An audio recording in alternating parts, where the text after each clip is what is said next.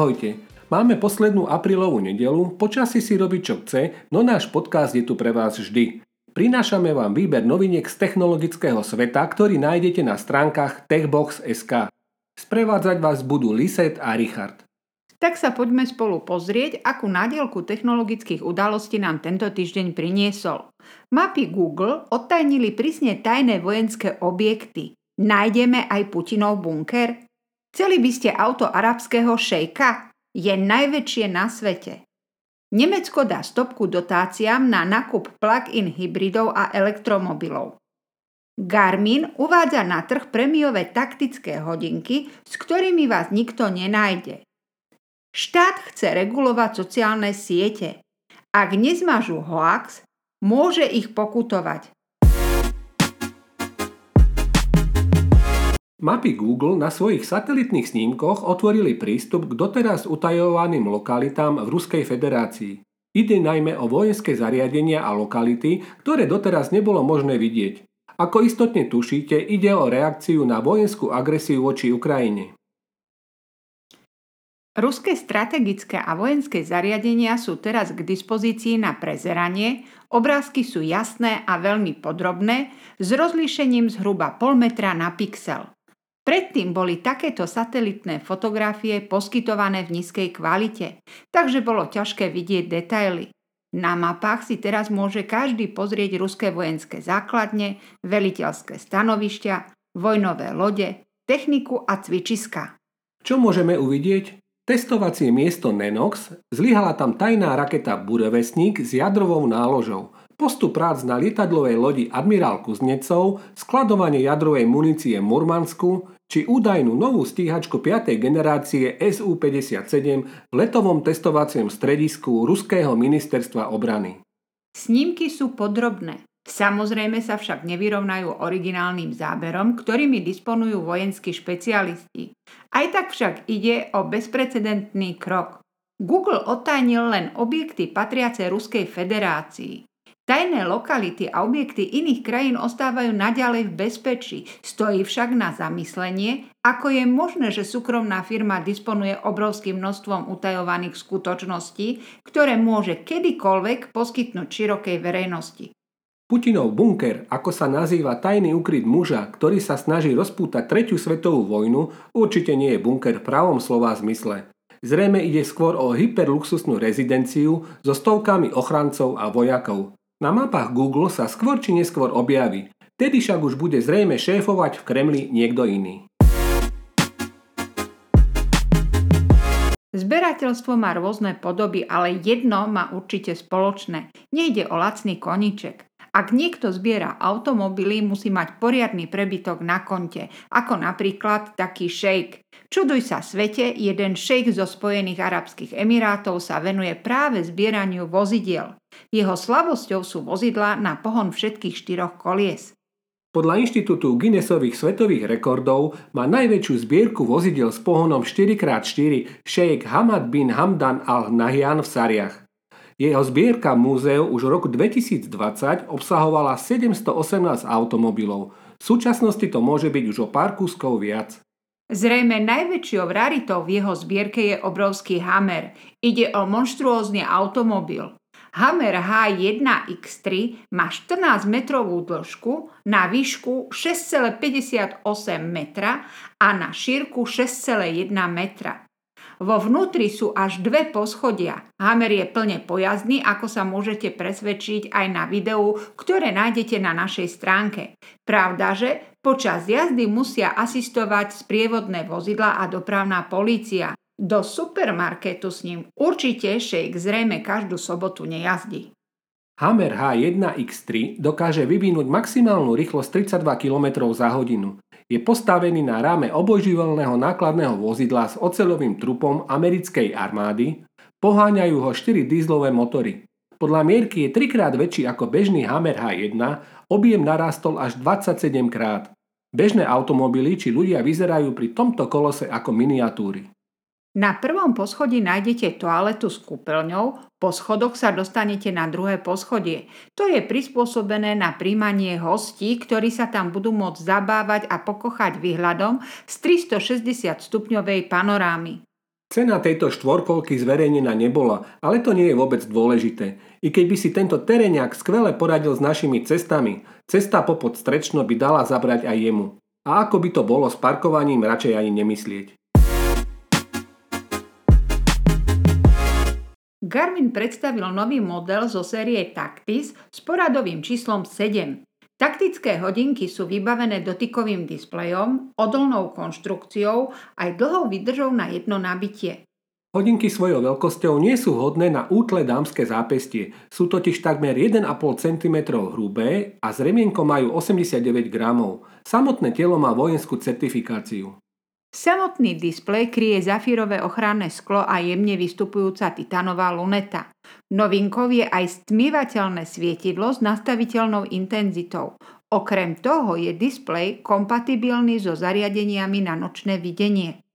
Ovládanie hodiniek prebieha dvojakým spôsobom. Buď cez fyzické tlačidla alebo dotykom. Samotný displej má 1,4 palcov, nejde pritom o AMOLED panel, ale o transreflexnú technológiu, takže čím viacej svetla na displej dopadá, tým je lepšie čitateľný. Zaujímavou funkciou je režim Stealth. Ten aktivuje skrytý režim, kedy hodinky fungujú aj naďalej normálne alebo neukladajú ani nezdielajú GPS polohu a zároveň vypnú komunikačné technológie.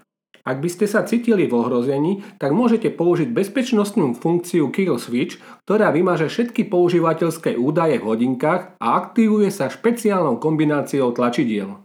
Základná verzia hodiniek sa predáva za 1100 eur. Verzia Pro Edition so solárnym nabíjaním vás vyjde na 1300 eur. A za model Pro Ballistic Edition zaplatíte 1600 eur. Nemecko ako európska kolíska automobilového priemyslu uvažuje nad zrušením dotácie pre plug-in hybridy a postupným znižovaním dotácií na elektromobily. Európska únia sa do budúcna zaviazala výrazne znižovať emisie produkované osobnou cestnou dopravou.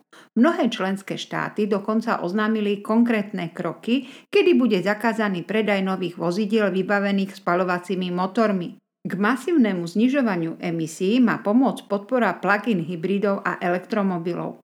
V súčasnosti je nákup nového plug-in hybridu nemeckou vládou podporovaný dotáciou vo výške 4500 eur, ktorá by podľa aktuálnych správ mala od 1. januára 2023 skončiť. Nemecká vláda po zastavení dotácie argumentuje dostatočnou predajnosťou týchto vozidiel aj bez použitia dotácií. Mnohí motoristi a dopravní experti vnímajú plug-in hybridy ako premostenie medzi tradičnými spaľovacími motormi a bezemisnými elektromobilmi.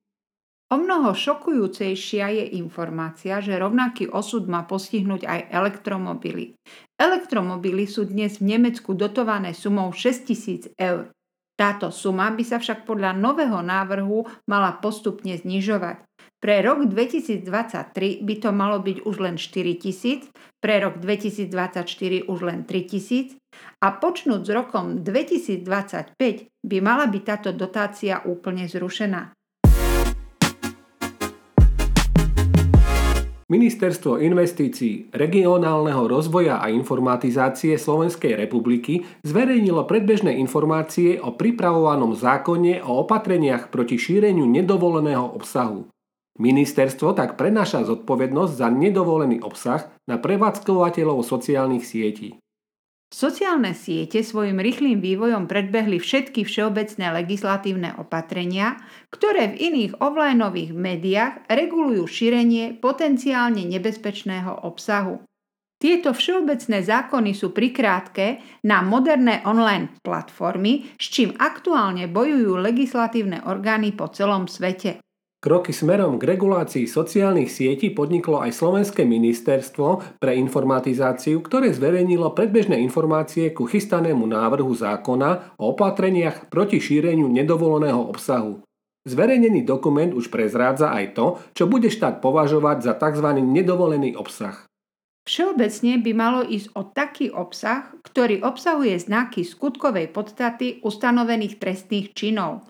O aké ide? Napríklad sexuálne zneužívanie, vydieranie, vyhrážanie, obťažovanie, šírenie poplašnej správy, hanobenie národa, rasy a presvedčenia či podnecovania k národnostnej, rasovej, etnickej nenávisti, vlastizrada, spolupráca s nepriateľom či vyzvedactvo. Tento konkrétny zákon by mal byť nadradený všeobecným zákonom, s ktorými sa prekrýva jeho pôsobnosť bude aplikovaný pri šírení nedovoleného obsahu prostredníctvom elektronickej služby určenej na zdieľanie obsahu s inými používateľmi, čo sú praxi najmä sociálnej siete.